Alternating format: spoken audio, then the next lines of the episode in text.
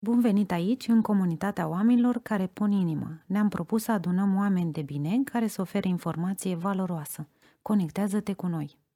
Bun găsit la o nouă întâlnire a oamenilor care pun suflet. Eu sunt Diana Gămulescu, sunt fondator al Asociației Prematurilor, coach și consultant în comunicare, iar astăzi sunt bucuroasă să o am alături pe Mirela Păcălici, asistent uh, neonatal, uh, o reîntâlnire într-un alt cadru, într-un alt mediu și mai ales în aceleași vremuri uh, tulburi și plin de, pline de uh, nesiguranță. Bun găsit, Mirela! Bine v-am regăsit! Mulțumesc pentru invitație! Uh, noi avem o istorie împreună.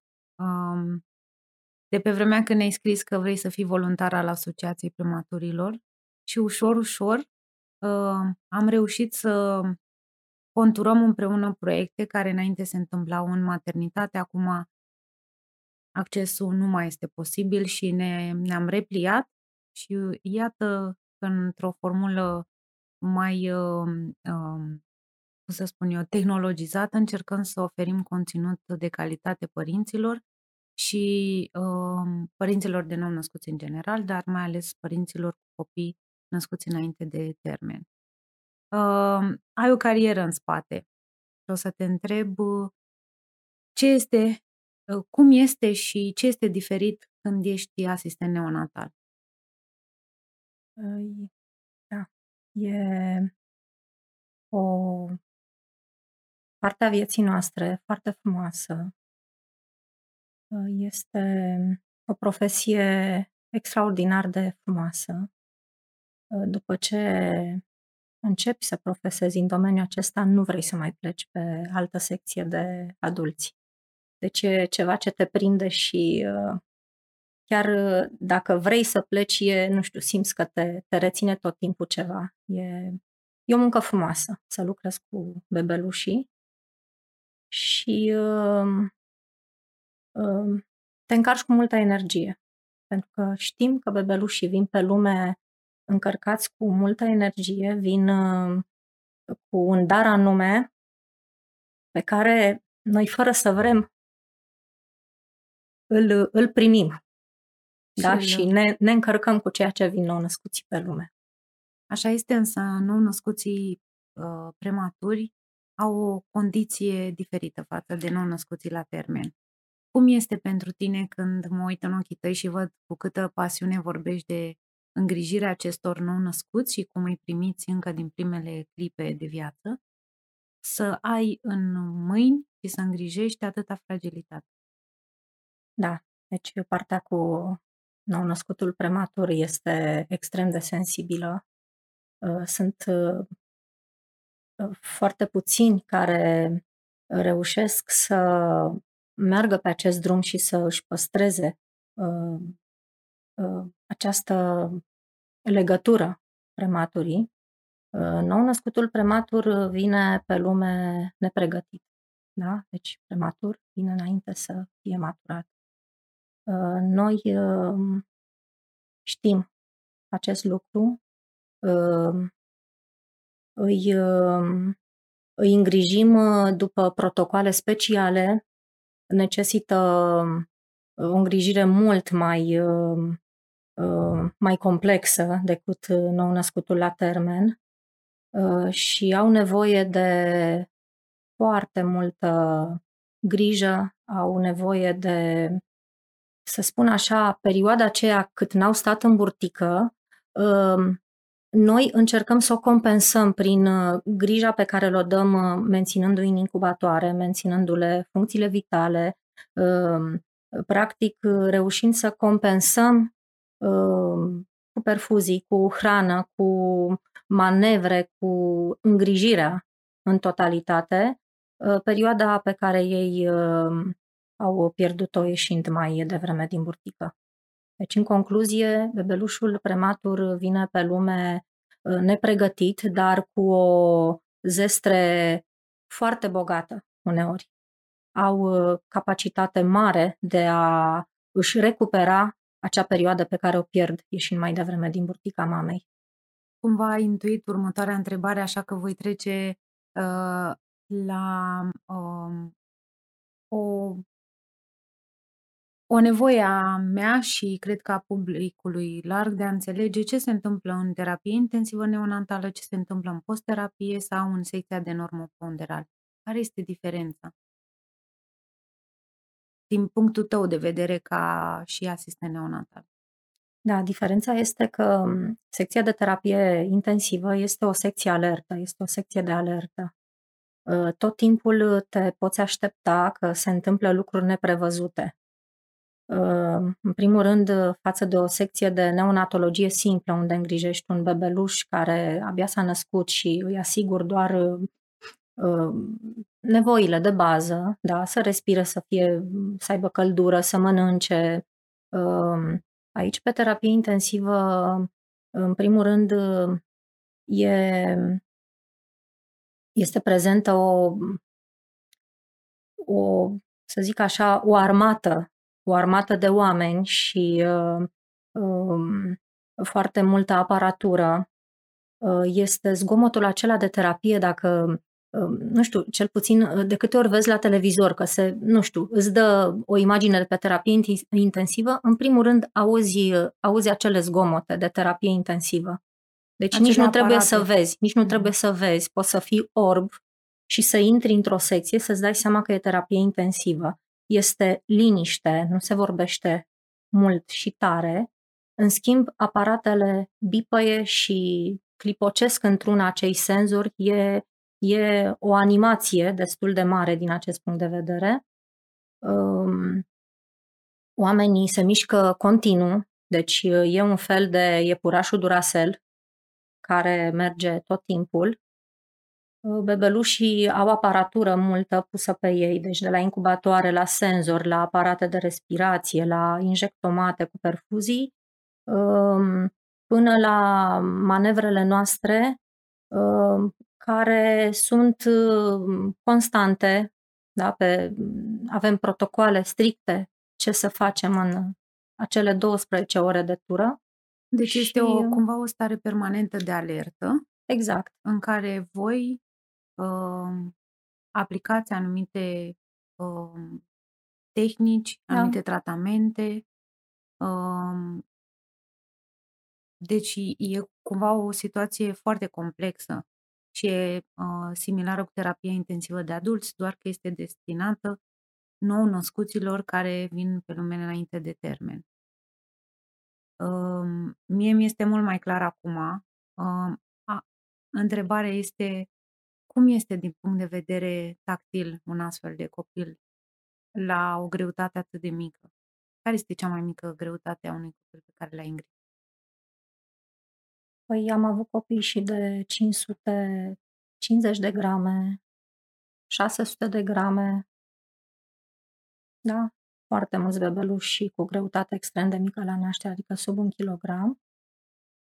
Ă, și bineînțeles sunt și copii mari cu greutate de nou născut la termen, care și ei uneori au nevoie de terapie intensivă.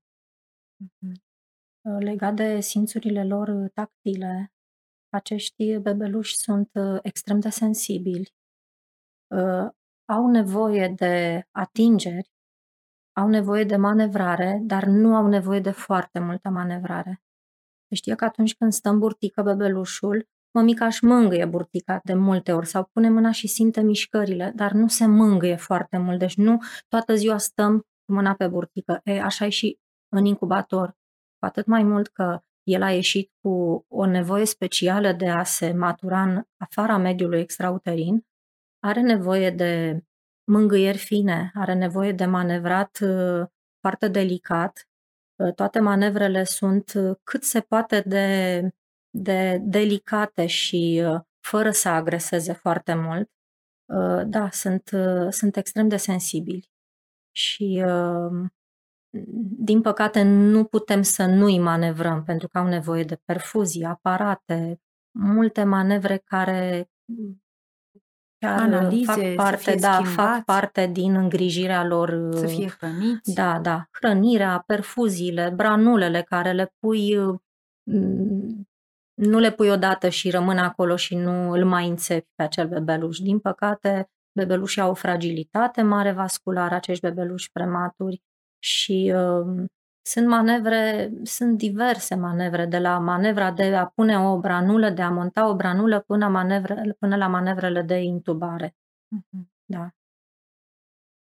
Cam, cam cât stă un nou născut prematur în maternitate, în îngrijirea voastră, în secția de neonatologie? Păi, depinde de greutatea cu care se naște. De fapt, depinde de uh, vârsta pe care o are. Uh, bebelușii cu vârstă extrem de mică la naștere, vorbim de 26 de săptămâni, 27, sub 30 de săptămâni, stau mai mult.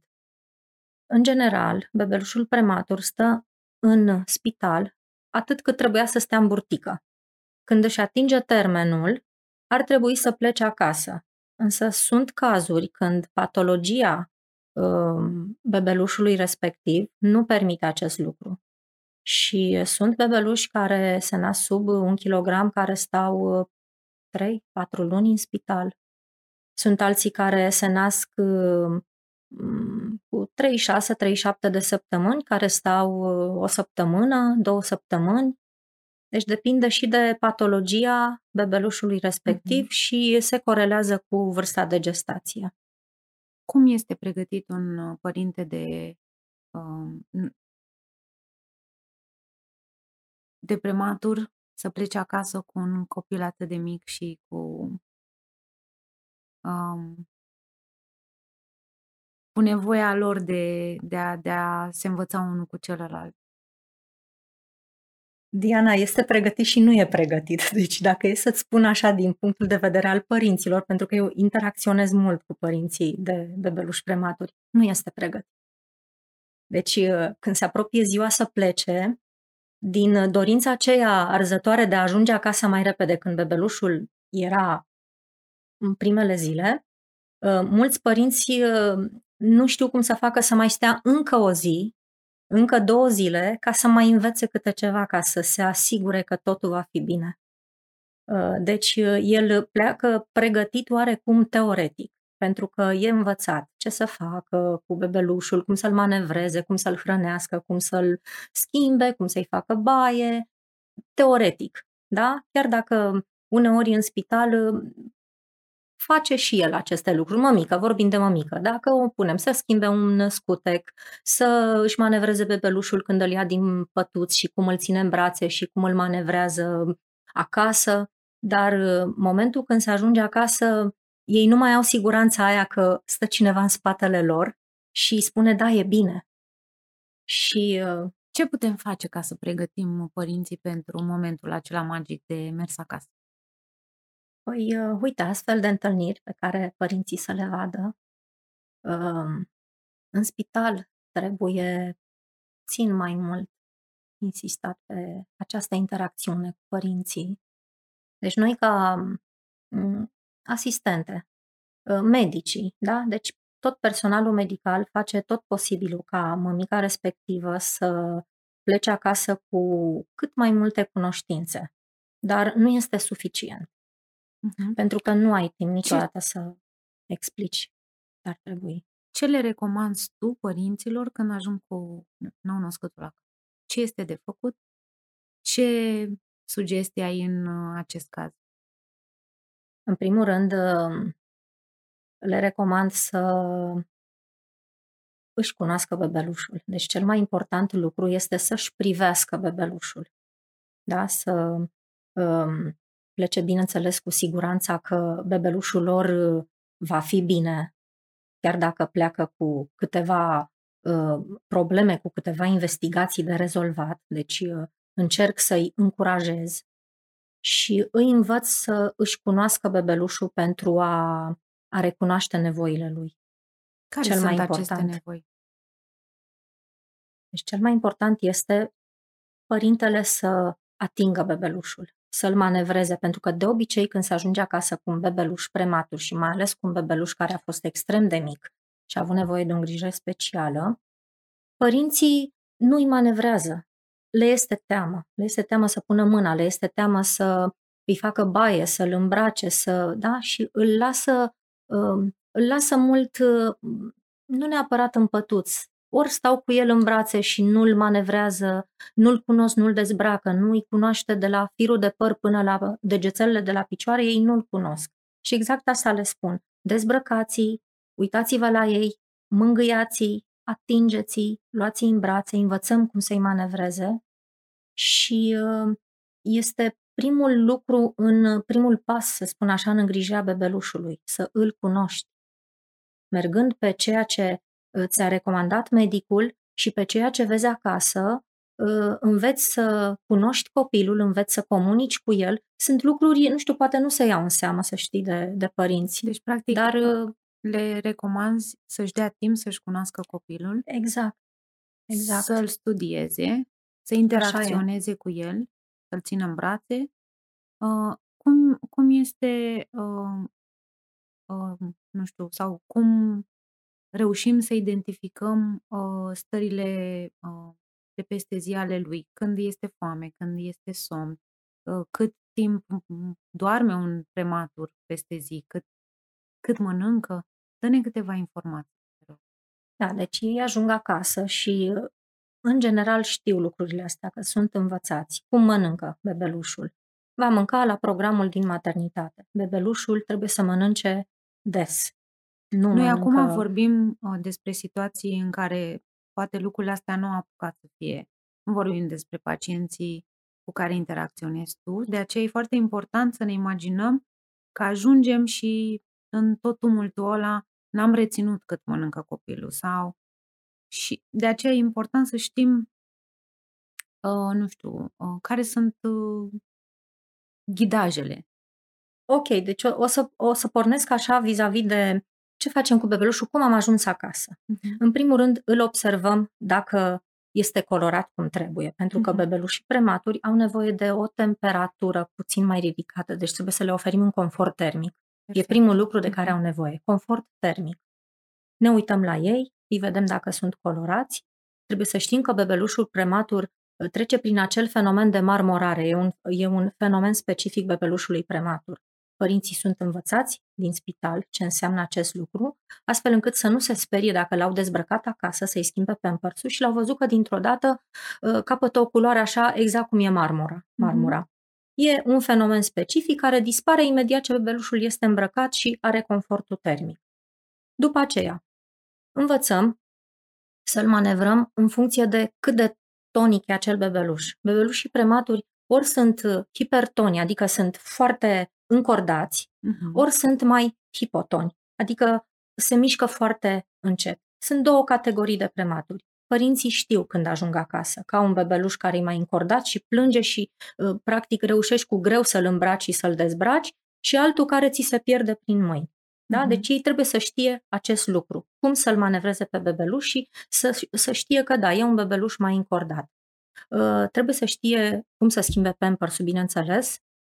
Um, în felul ăsta cunoaște nevoia copilului, cunoaște nevoia lui de a fi mișcat, cunoaște nevoia de a fi curat, Ă, după aceea trebuie să-l hrănească. Bebelușul prematur mănâncă uneori puțin mai des, la un interval de două ore chiar, și cam două-trei ore este intervalul dintre mese, interval care e de când începe să mănânce până începe cealaltă masă, nu de când termină.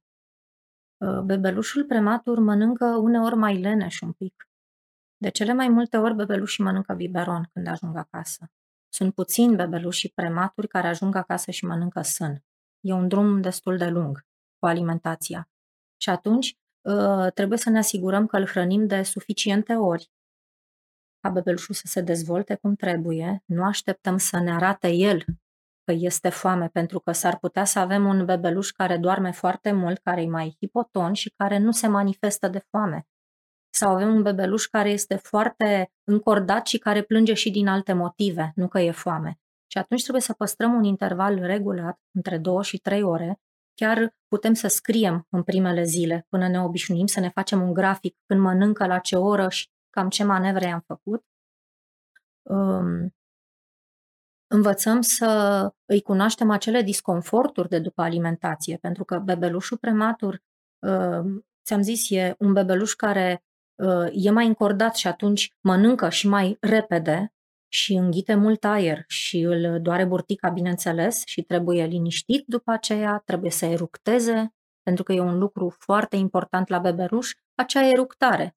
E banală, da, eructarea, dar e uh-huh. foarte importantă pentru confortul bebelușului. Trebuie să dureze un, un număr de minute anume sau? Nu neapărat, nu neapărat. E pur și simplu alimentația bebelușului trebuie să dureze cam 20 de minute la biberon. Deci de asta ă, părinții trebuie să învețe că bebelușul nu mănâncă totul deodată, e biberon și vine repede laptele și mănâncă. Nu, el trebuie să mănânce cam în 20 de minute, cu pauze, ă, pauzele fiind de ridicat în poziție verticală și pus pe piept, bebelușul da, în poziție verticală cu burtica presată de noi, facem pauză, îl punem iarăși în poziția de alimentat care trebuie să fie puțin mai înaltă, bebelușul mănâncă la biberon, oarecum în poziția în care îl ținem și la sân. Deci mm. înclinat, poate un pic mai înclinat în poziție mai ridicată la biberon. Ă, părinții sunt învățați din maternitate să observe bebelușul când mănâncă, pentru că la prematur este specific acea, ă, acea ușoară cianoză în jurul guriței, ă, uneori chiar din prea multă lăcomie de a mânca, să uită un picut să respire. Și ei știu lucru. Apnee. Da, mm-hmm. ei știu acest lucru și atunci părinții îi dau să mănânce în etape, în mai mulți pași, astfel încât să îl lase să mai și respire.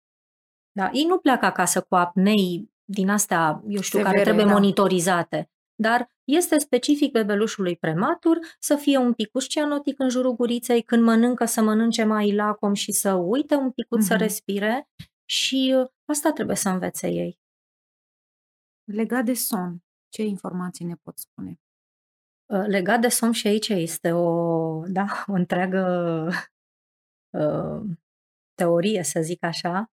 Uh, bebelușul prematur, în general, își păstrează programul din maternitate. În general vorbesc. Pentru că somnul este legat oarecum de confortul lui digestiv. Da? Și atunci, dacă uh, îl alimentăm Uh, respectând um, acele metode de a face pauze și de a-i da câte puțin și da, nu totul deodată, uh, și somnul lui poate fi mai liniștit pentru că nu are disconfort de digestie, adică acele burtici pline cu gaze care îi dau crampe um, și îl fac să nu doarmă. Uh, somnul bebelușului prematur e puțin diferit de nou născutul la termen. Ei dorm perioade mai scurte, sunt uh, uneori ușor mai agitați în somn. Uh, tot când spui perioade mai scurte, ce înseamnă? Ca și timp. Normal, da? ce înseamnă? Somnul, Cum? Uh, somnul unui bebeluș normoponderal, o etapă, să zicem, o perioadă de somn. O, da. da? Un interval. Un interval, exact. Durează în jur de o oră. Um, la prematurei poate dura și mai mult. Uh, însă poate fi uh, uneori și mai scurt. Da, deci nu, nu este, cum să spun, nu, uh, nu este ceva uh, fix, nu este ceva, uh, știm, gata, bebelușul doarme atât. E în funcție de fiecare bebeluș în parte și în funcție de confortul lui digestiv. Dar mi se mult legat. Deci ne, ne ducem în jurul uh, unei ore de somn, da? O perioadă de o oră. aceste întrebări pentru că există acel mit că un bebeluș, mai ales proaspăt scos din maternitate, mănâncă și doarme trei ore și după aia mai mănâncă un pic și după aia iar doarme trei ore, deci practic din 24 de ore mai mult doarme și din când în când mănâncă sau îi se face băiță și așa, dar uh, realitatea părinților de prematuri este total diferită și cumva vreau să uh, le oferim acest orizont de așteptări realiste.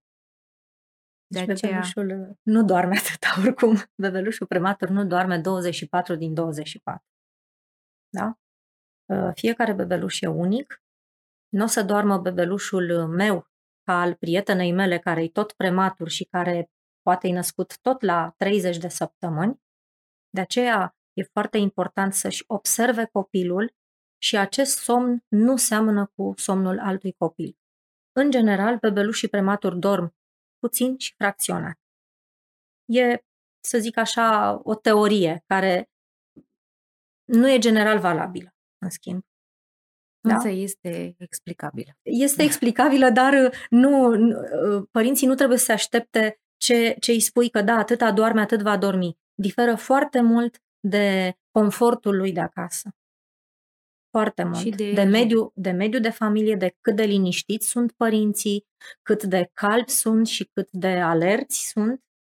Și cum mi se recrează bioritmul de acasă versus cel din maternitate, unde Asta era expus e. la zgomote, la lumină, la manevre, la tot felul de um, alte atingeri sau mișcări sau scomote de fond, uh, versus acasă, unde știm cu toții că încercăm să păstrăm uh, liniște, uh, dispare acel zgomot de aparate uh, și așa mai departe. Și cumva e nevoie de o adaptare și aici.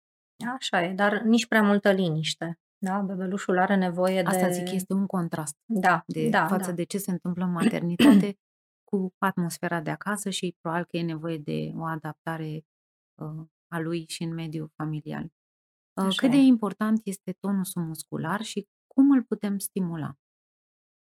Este foarte important. Da?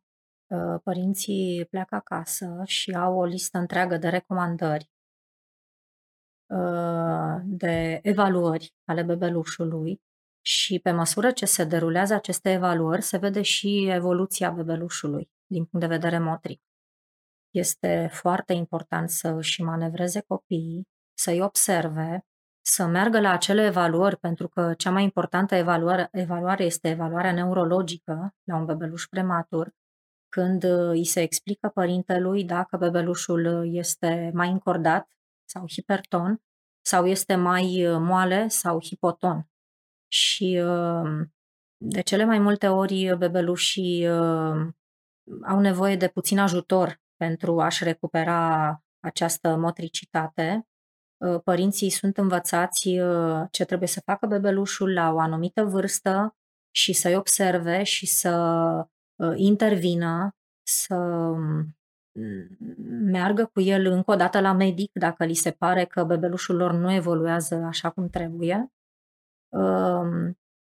Se respectă acele achiziții motorii de la bebelușul normoponderal, doar că ele survin puțin cu întârziere pentru că e o diferență între vârsta cronologică și vârsta corectată.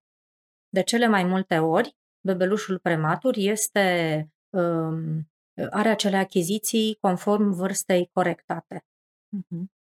Putem să facem puțină lumină aici și să explicăm ce înseamnă vârstă cronologică și vârstă um, corectată. corectată? Da, vârsta cronologică e practic de când se naște bebelușul până în prezent. Da, are o vârstă de două săptămâni, trei săptămâni, o lună, două, trei. La mhm. trei luni de zile este prima mare achiziție motorie a bebelușului că își ține capul. Pus pe burtică, bebelușul își ține capul, se sprijină pe mânuțe și antebrațe și începe și-și mișcă capul stânga-dreapta și și îl menține în acea poziție. E, la bebelușul prematur, când face trei luni, dacă a ajuns acasă și încă nu este în maternitate, că a avut o greutate mică, nu se pune problema să-și țină capul. Și deci, și atunci, cum calculăm vârsta corectă? Și atunci, la acele săptămâni, de exemplu, un bebeluș de 30 de săptămâni, s-a născut la 30 de săptămâni, uh, întâi așteptăm să facă 40 de săptămâni, deci el va avea un minus de 10 săptămâni în vârsta lui, ă, astfel încât ă, când bebelușul nostru împlinește 3 luni, de fapt el are cu 10 săptămâni mai puțin de 3 luni, deci are, are cam o lună jumate. Și practic trebuie să ne raportăm. Și atunci, da, ne raportăm la un bebeluș la o lună jumate. Și, și nu achiziții și la etapa de dezvoltare specifică unui bebeluș în uh, primele două luni de viață. Să exact, zice. exact. Deci nu trebuie să ne așteptăm ca la trei luni împlinite bebelușul nostru prematur să-și țină capul. Deci nu este o problemă, uh, o problemă să spunem nu-și ține capul, pentru că ne uităm în urmă la cazuistică, la patologia bebelușului respectiv și atunci părinții știu lucrul ăsta. Deci când dau bebelușii uh, cu vârstă de gestație sub 30 de săptămâni sau, hai să zic, de la 33 în jos așa, părinții știu și pleacă din maternitate și știu că vârsta lor corectată este alta. Îmi deci... place că ești foarte optimistă, însă uh, lucrul acesta nu, se, nu este chiar da, nu se întâmplă cu realitatea. În toată țara, și există acest uh, mit că un prematur recuperează achizițiile până la vârsta de 2 ani. Deci, cumva, dacă are întârzieri motorii și le va recupera singur, fără intervenții, de la Doamne, Doamne, până nu la vârsta așa. de 2 ani. Nu de aceea adresez niște întrebări. Pentru că, da, există un decalaj în dezvoltare, dar până când așteptăm? Și mai ales cum putem să-l stimulăm revenind la întrebarea noastră. Da, eu adinaur vorbeam de vârsta corectată. Uh, nu am spus, am zis că au nevoie de stimulare, deci chiar am specificat. Da, da, da, dar uh, important e cât așteptăm și cum facem această diferență de terminologie și nu cum așteptăm. ne raportăm noi ca părinți la ce anume. Da. Acum că ne-ai clarificat, uh, e foarte important să știm și cum să o facem. Da. Deci nu așteptăm, nu pierdem timp. Uh, plecați din maternitate și știind că bebelușul nostru s-a născut la 30 de săptămâni, la 33, la 35 de săptămâni, noi știm cam ce ne așteaptă. Ehm, controlul neurologic ar trebui să se facă tuturor copiilor și ar trebui toate mămicile și din mediul rural, unde cam greu, da? dacă ajung acasă mai greu pleacă de acolo să meargă la un control, dar să presupunem că fac tot efortul și merg la controlul neurologic, mai toți bebelușii prematuri ar trebui să beneficieze de kinetoterapie. Este o îngrijire care nu este așa, wow, vai, kinetoterapie, auzim ce e aia. Pur și simplu, bebelușul trebuie mișcat într-un fel anume de un specialist. Pentru că, așa cum am spus, bebelușul prematur este extrem de fragil. Și uh, până la kinetoterapie, oare noi putem face ceva acasă? Adică, și mă întorc aici în timp la temerile mele de părinte de prematur îl vedeam atât de mic, îi vedeam atât de mic, încât mi-era teamă. Mă gândeam că dacă le fac masaj sau dacă le um, îi stimulez cumva la băiță să nu obosească, pentru că după aia toată această oboseală se reflecta în uh, alimentație. Mâncau mult mai încet, oboseau mult mai repede, după 20 de minute iar trebuia să reluăm procesul. Deci cumva lucrurile basic acasă sunt importante în rutina lor și în dezvoltarea lor sau mai sărim și peste lucrurile astea. Sunt foarte importante, mm-hmm. da. Uh, poate că mă repet și am spus de acele manevrări pe care trebuie să le facem bebelușului, uh, chiar dacă nu ajungem să facem kinetoterapie cu specialist, părinții trebuie să-și miște singur bebelușul. Uh, trebuie poziționat în mod egal pe toate părțile, trebuie observat că are căpuțul mai turtit pe parte, că are urechea mai, nu știu, mai strâmbă pe parte și atunci e semn că are ceva pe partea respectivă, pentru că ei pornesc, unii bebeluși pornesc din start cu niște uh, probleme de motricitate, care uh, în Sau maternitate... De exact, exact. În maternitate nu se pot rezolva că nu este timp de așa ceva. Îi poziționez, dar nu este timp de așa ceva. Și atunci părintele acasă își observă foarte bine bebelușul, observă că are un căpuț mai turtit pe o parte și trebuie să-l pună și pe cealaltă parte sau poate să um, um, îl pună doar pe partea cealaltă unde nu este turtit. Uh, poate să observe că piciorușele lui uh, sunt mai strânse și uh, face puțină gimnastică, nu neapărat să îi facă masaj și să tragă de el și să-l manevreze într-un fel mai agresiv. Acele mișcări clasice pe care sunt, uh, li se, le sunt recomandate tuturor părinților, de după băiță, la băiță și așa mai departe.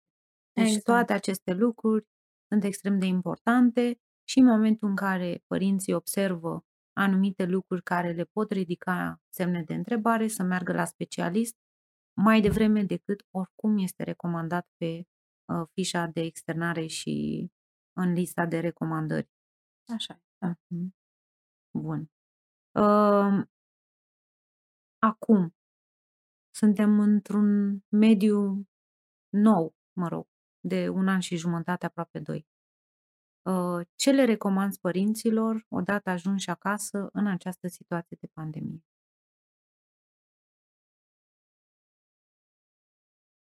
Să nu aibă teamă de a merge la medic, pentru că există o teamă de a mai ieși din casă și nu a adulților. Dacă avem o problemă medicală, ne e teamă. Deci, uh, să eliminăm aceste temeri mergem cu bebelușul la medic pentru acele evaluări care sunt obligatorii, acelea care sunt scrise în lista de recomandări.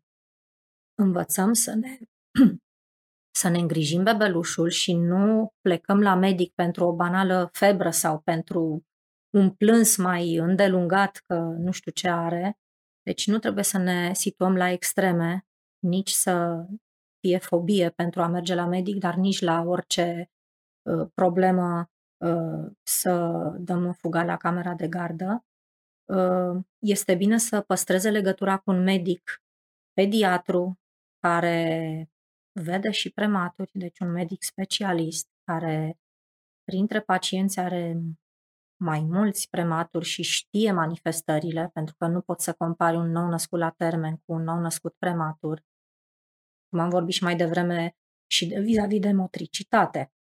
Um, să comunice cu acel medic, să aibă un mod de a comunica chiar și pe WhatsApp, că acum a devenit la modă consultația online, deci nu trebuie să ne fie teamă de aceste lucruri, doar că trebuie să avem persoane de încredere, să găsim persoane de încredere și sunt. Sunt, doar că trebuie să uh, avem, să zic, avem cunoștință de ele. Mhm. De obicei, cam toți uh, prematurei pleacă acasă monitorizați de medicul neonatolog, părinții mai țin legătura un timp cu acest medic neonatolog. Acest medic neonatolog uh, le dau recomandări către anumiți medici care văd strict prematuri și nu merg așa la întâmplare. Mai rău e cu mediul rural, unde uh, copilul e văzut de medicul de mm, familie și acolo se pierde un picuț. Ce este totuși de evitat în pandemie acum? Odată ajungi cu nou-născutul, iată, prematur, poate cu o ospitalizare prelungită, mai ales, insist, asupra acestei situații de pandemie. Practic, copilul dintr-un mediu steril și uh, foarte bine protejat în maternitate ajunge cumva în colectivitate. La început de strânsă, dar ea ce este de evitat aici? Este de evitat uh, să avem persoane bolnave în jurul copilului. Deci copilul ajunge acasă unde are mama și tatăl. Uneori sunt și frații. Uh, trebuie să știe că vizitele la acest bebeluș micuț vor fi restricționate sau cât de cât monitorizate, Amânate. contorizate, uh-huh. da. Uh, dacă mai avem și copii și sunt părinți care au copii la grădiniță sau la școală, um, ar trebui să aibă grijă ca acei copii să nu vină în contact direct, să nu-l pupe, să nu pună mâna nespălați pe el. Deci, oarecum ei trebuie să învețe să păstreze o igienă a mâinilor, în primul rând, o igienă a respirației, purtăm mască dacă suntem puțin răciți Ă, dacă avem copii mai mici, să știți că învață foarte repede copiii, chiar mai bine ca adulții să păstreze acele reguli și, să, și sunt mult mai ascultători vis-a-vis de contactul cu bebelușul. Ă, dacă ies afară și trebuie să iasă afară, deci bebelușul prematur nu se ține în casă că este prea mic, are nevoie să iasă afară, îmbrăcat adecvat, dar uh, trebuie să avem grijă unde ieșim, nu ne apucăm să ieșim la mall prin magazine, în um, cercuri cu oameni mulți, are nevoie de ieșit în uh, parc sau pur și simplu în curte, la aer curat, unde nu sunt persoane multe în jur. Uh, e un mediu mai ferit. Cam asta trebuie să, da? Deci e cât de cât o grijă aparte, cine vine la bebeluș se spală bine pe mâini, eventual îl schimbă și haina cu care a venit de afară. Uh, dacă suntem fumători, nu fumăm în uh, mediul apropiat al copilului, ne schimbăm hainele pentru că, v-am spus, ei sunt foarte sensibili uh, și din punct de vedere olfactiv și din punct de vedere respirator. Și atunci e bine să păstrăm o igienă așa aparte, nu să devenim uh, foarte obsedați așa de curățenie, pentru că încet, încet bebelușul uh, trebuie să se imunizeze și trebuie să se adapteze mediului în care vine. Și încă o dată spun de bebelușii care ajung în mediul rural, pentru că sunt cea mai mare parte a prematurilor din mediul rural sunt. Și acolo chiar trebuie să se imunizeze, pentru că părinții de acolo lucrează în curte, au animale, au uh, multe alte activități și uh, ușor, ușor copilul se imunizează, copilul uh, reintră, să zic așa, sau intră într-un mediu unde se obișnuiește ușor, ușor cu um, acești microbi. Uh-huh. Și să știți că în spital nu stă chiar într-un mediu steril. Deci în spital este un mediu cu mulți microbi. Se știe că ă, flora, flora din spital este o floră cu mulți microbi, că așa este spitalul. Nu că ne îmbolnăvim de microbi. E specific. Nu ai cum să sterilizezi un salon, aerul dintr-un salon, pentru că acolo lucrează oameni care respiră, ă, sunt aparate pe care vrei, nu vrei, tot găsești microbi, dar găsești microbi care nu fac rău, pentru că știm foarte bine că sunt microbi care fac rău, sunt microbi care nu fac rău. Pe bebelușul, ușor, ușor o să ia piept și cu acei microbi care în mod normal îi făceau rău, dar căpătându-și imunitate și această imunitate se, se capătă uh, venind acasă și uh, călind copilul. Mm-hmm. Nu, treptat. Da, da călind mm-hmm. copilul treptat, nu venind imediat uh, în contact cu microbii, dar pe parcurs nu avem cum să-l menținem într-un glob de sticlă și să nu-l mișcăm, să nu punem mâna pe el, să nu lăsăm pe nimeni să-l atingă pentru că e sensibil. Deci ușor, ușor se face această imunizare, iar așa cum spuneai, într-adevăr, dacă sunt îngrijiți bine și uh, sunt hrăniți bine, uh, acești bebeluși recuperează foarte bine, astfel că până la 2 ani acea diferență nu se mai vede. Uneori să știi că o recuperează și până pe la un an jumate, acea diferență, că vorbeam de vârsta cronologică, uh-huh. acea diferență depinde cu ce cazuistică vine bebelușul și uh-huh. cu ce patologie exact. pleacă. Conversația noastră se apropie de final, dar uh, așa cum uh, ne-am obișnuit în cadrul acestui, uh, acestor întâlniri, nouă ne place să descoperim și omul din spatele profesionistului, așa că o să te invit foarte pe scurt, să ne spui trei lucruri neștiute despre tine.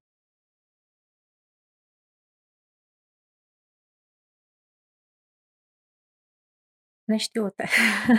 Poate uh, știute, dar doar de familie uh, sau de cercul tău de prieteni și, evident, lucruri care se pot spune. Poate ai pasiuni, poate... Da, um, nu știu acum, o să spun trei lucruri, nu știu cum vor părea. Uh, îmi place să îmi uh, depășesc limitele.